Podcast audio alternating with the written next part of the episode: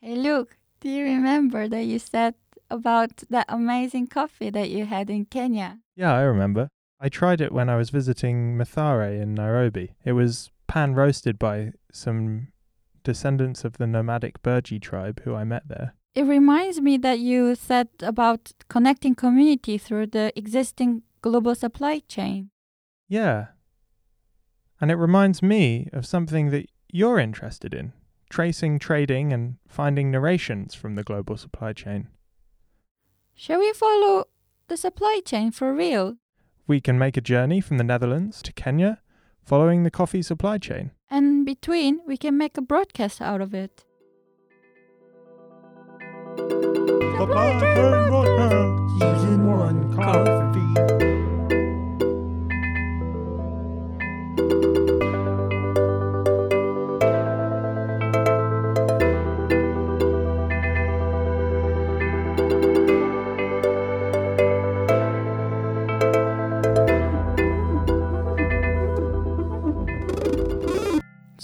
Gonna do? We can ask some questions as we travel along, talk to some experts, workers, and people we meet, and try and understand their unique perspectives. We can look at the factors that goes into the shaping the structure of today's global supply chain. Yeah, that's good. But why are we doing this? Well, trading was the start of migration, mixed culture, globalization, and the concept of foreign. But today it feels like the simple exchange of value through goods has become extremely complex.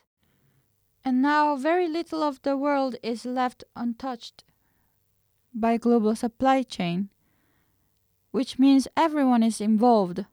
I mean almost. The news, academics, and friends have all been telling us this. Let's look closer, one by one, and check what's really going on. But who are we?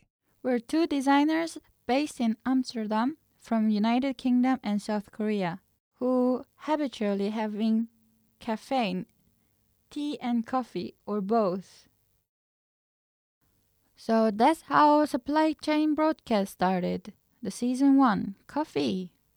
Before we leave for Kenya, we should check in with some people in the local coffee scene here in Amsterdam.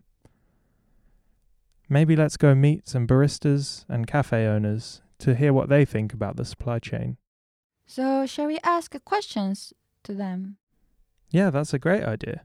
We can ask same questions to everyone who we meet along the supply chain. That way we can compare and really understand what's going on. Uh, what sort of questions do you want to ask? I'm interested in how working rhythm related to time scales, for example, daily, seasonal, and time scale of the body. So, first thinking about working and rest divide in the daily schedule, we could ask how much time do you have for breaks? What do you do in this time? Then, on the seasonal scale, it would be interesting to know how the seasons actually affects their work.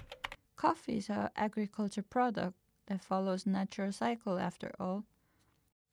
Lastly, I would wonder about body energy. So, how do they adjust your energy level to the working rhythm? I wonder if caffeine is useful there. What do you think? I really like those questions. And what would you like to ask to them?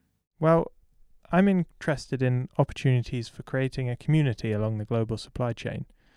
So I guess we could start with the working environments of each group. What does the workspace do for community? And how does it encourage people to work together or get along? Maybe that would be what do you chat about between your colleagues? To try and understand the larger community on a different scale, we could ask Do you feel a connection to the rest of the supply chain? Lastly, it would be good to use this as an opportunity to create those collections or at least attempt it. So, how about what would you say to another member of the supply chain? Nice, we can also figure out what is missing in between. Maybe we need one last question to round it off. What about When do you feel fulfillment in your work? So that we can figure out how does the work relate to their own life purpose or their own satisfaction. Okay, let's choose some cafes to visit in Amsterdam. I think uh, first maybe we should visit Daymade. It's a small independent art shop and cafe. It's pretty close to the studio. And then what about monks?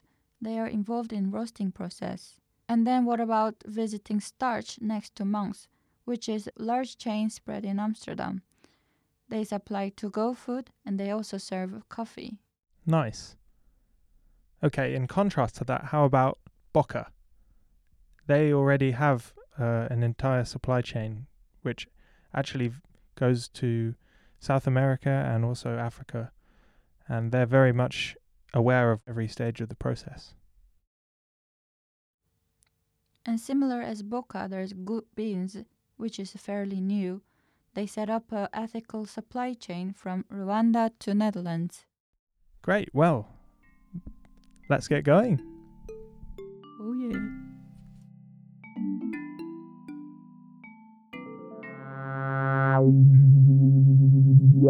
How, much time do you have for breaks? What do you do in this time? The baristas had between 15 and 30 minutes. grab some food, uh, read something, read a blog about coffee, something with coffee always, because I'm here anyway, so why not? 15 minutes to half an hour and we just eat and read a little i guess But owners barely have a break.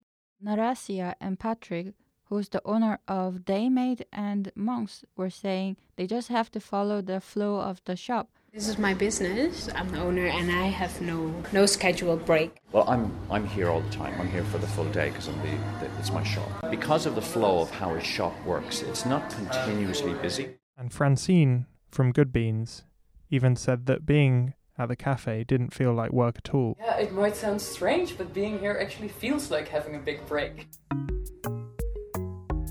How, do, the, seasons affect your work? People prefer iced coffee or warm coffee. You know, that's the that's the only difference. Soon as October starts, that's when it becomes really cool in here. Until March. I was interested in how coffee crop influenced the seasons in cafe. Summer can be a little bit tough. Autumn and winter, and then early spring are really good times for us here. It's cozier inside. So it's really more about the temperature of the weather and the drinks, how they influence to the body. When we do get to Kenya, we should definitely see how the growing season syncs up with the season of the cafe. Yeah.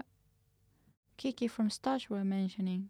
season affects like the products we have in the store The seasons are not a major factor. Coffee is supplied year round and can be sold year round. When, do you feel fulfillment fulfillment in, in your your work? work? Both Saad and Narasia mentioned When I can extract the best flavors out of a coffee bean. When people really enjoy an espresso, then I'm very fulfilled. They feel fulfillment from their craft. Also, Patrick were mentioning about When customers ask questions about the coffees that we supply or serve here, that we can say to them, "This is where it came from. This is how it was produced." That gives us fulfillment. contrast to that, Kiki was working in Stach as a part-time job, and she feel more fulfillment as an engineering student. And then the last insight from Francine was interesting about the power of coffee to bring people together. I mean, having all this is also a starting point for a conversation. The cup of coffee is like a container of this joy exchange. How, do you adjust your energy level energy level to, the, working, rhythm? It feels like we had as many answers as we had people to talk to. Patrick was talking about the natural rhythm of the day and flowing with it. You work hard and your energy levels drop, and then you have time to regenerate when it's a little bit quieter. So we, we kind of adjust with the flow of work.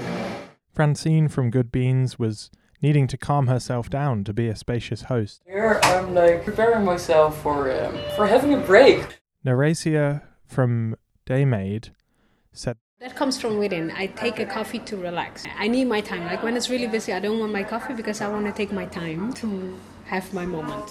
When I heard the answer from Francine, It sounds like she's enjoying the job very well. That can only happen when you are happy with your work. What do you chat about between your colleagues? Mostly they were talking about uh, What did you do? What are your plans for the weekend? But one thing that was interesting was they talk a lot about trends like from Narasia Lately, a lot about vegan options. or New products that are coming in, the new coffees that are coming in. It's very, very conversational. A lot of what they were discussing related to changes in the working environments. In Bocca, when, when we spoke with Saad, he mentioned that all the colleagues talk about is the thing that brings them together in their work. Coffee, coffee, coffee types, of course. Uh, can you do a Rosetta? Can you do a tulip, four stack, five stack? Uh, can you pour a swan like this? Everybody in the bar is a coffee snob. Francine mentioned using WhatsApp to stay in contact with colleagues.